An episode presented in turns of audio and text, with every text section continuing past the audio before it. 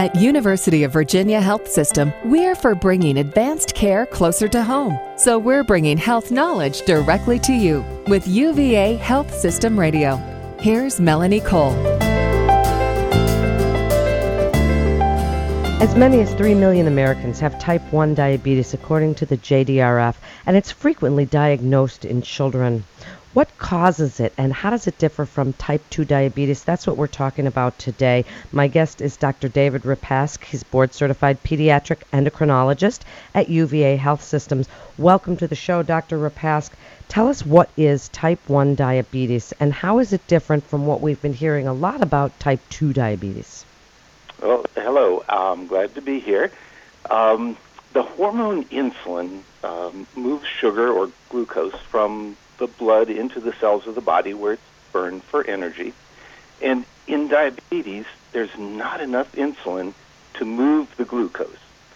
And in fact, the definition of diabetes is a, a fasting blood sugar greater than 126 milligrams per deciliter.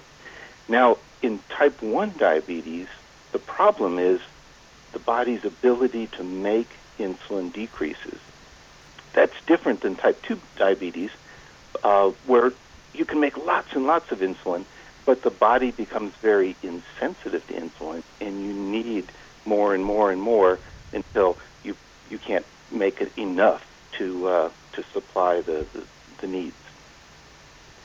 What symptoms would a parent notice in their child that would send them to a pediatric endocrinologist to get checked and have their blood sugars checked?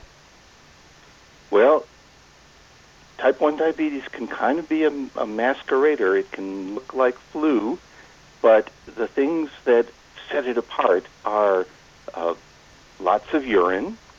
So the child is um, is going to the bathroom much more frequently than than normal.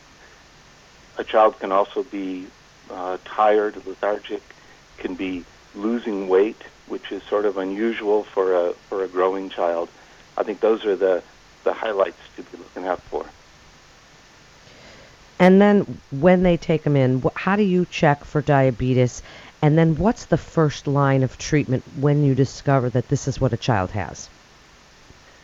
Well, it's really that blood sugar level. So if the um, the child comes in and has the symptoms of um, peeing a lot and uh, drinking a lot and losing weight, we'll check the the blood sugar and find that it's uh, exceedingly high, and that pretty much makes the diagnosis. The treatment is giving insulin. So there's an insulin deficiency. Really, the only treatment is giving, replacing what's missing, giving insulin back. What does that involve? Is this something that children eventually learn to do by themselves? We've heard about, you know, kids carrying their needles around and parents having to show them how to do it. Speak about this insulin that they have to have, and now it becomes a lifelong thing, correct? That's right. At least at this at this moment, there is um, no real cure. You can just replace the insulin that the body is no longer making and it's complicated because you need to match the amount of insulin to what the child is eating, the exercise level, and during other illness, uh, that you also need more insulin. So it's it's a very fine game of of providing just just the right amount of insulin. If you give too much, then the blood sugar will drop. If you don't give enough, then the blood sugar rises, and, and both of those are dangerous. And doctor, because exercise has an insulin-like effect, and children, we encourage our children to be active and run around and gym and recess and such. How do you, I mean, do you have to be a type A personality as a family to really get this, as you say, this delicate balance? How do we work with kids that way? Well, unfortunately, it is a delicate balance. Uh, with time, every family learns the amount of insulin and the amount of, of glucose that a child needs to um, prevent highs and lows. and we work with the family to customize the dose and to come up with strategies to keep the blood sugar normal during exercise. So in some children, it may require giving a little less insulin. In some, it may require giving some extra uh, carbohydrate or, or uh, glucose, some, some form of sugar, to keep the blood sugar from dropping during exercise. But that's the role of the pediatric endocrinologist to work with the family to uh, overcome these these challenges. What about nutritionally, Dr. Repaske? Is there any limits to what a child can eat as they grow and as they go into teen and adulthood? Are there things you want them to really steer clear of that could exacerbate their type 1 diabetes? Well, you know, in the old days, we had many, many limits on what a child with type 1 diabetes could eat. These days, you have to be reasonable.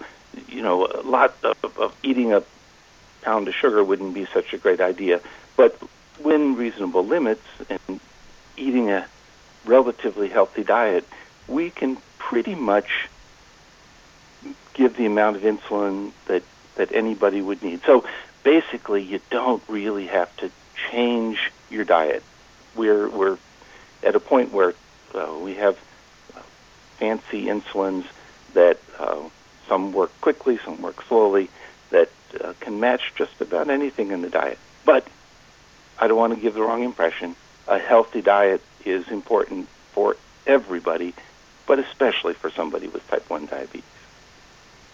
So, talk about the horizon a little bit. What's on the horizon for curative or treatments for type 1 diabetes? Well, I think the the thing that's uh, coming closer and closer and is quite exciting is an artificial pancreas. So we have currently insulin pumps that deliver insulin under the skin continuously. And then we also have continuous glucose sensors which check your blood sugar almost continuously.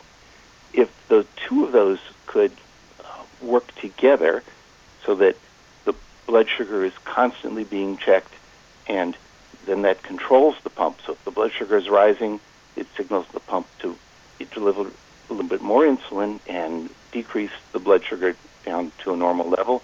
Or if the blood sugar drops, and, and the sensor would tell the pump to back off on the amount of insulin that's being given at that moment, that is essentially what your pancreas does, um, and, and that would be an artificial pancreas. Then you wouldn't have to worry so much about uh, trying to match the insulin to what you're eating and exercising. It would happen automatically. So I think that that is really coming pretty close.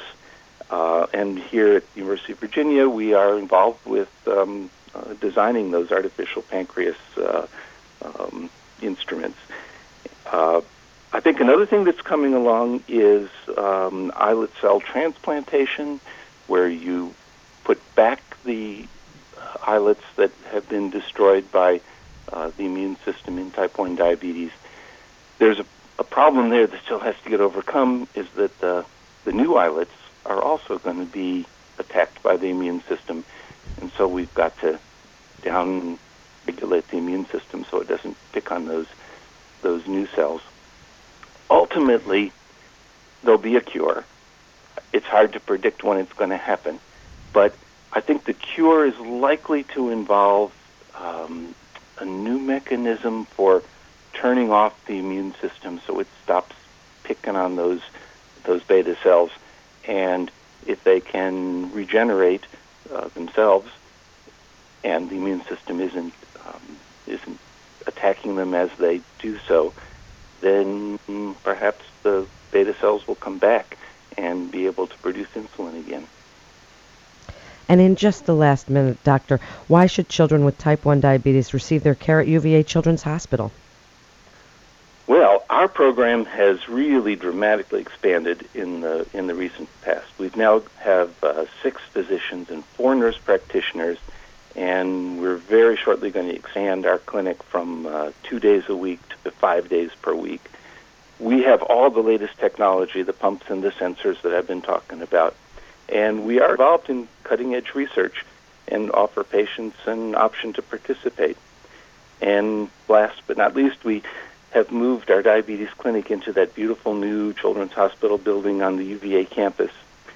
We are really enthusiastic to welcome new patients into our practice, and we promise to take excellent care of the whole family that's affected by diabetes. Thank you so much. That's wonderful information. And for more information on UVA Children's Hospital, you can go to uvahealth.com. That's uvahealth.com. You're listening to UVA Health Systems Radio. This is Melanie Cole. Thanks so much for listening and have a great day.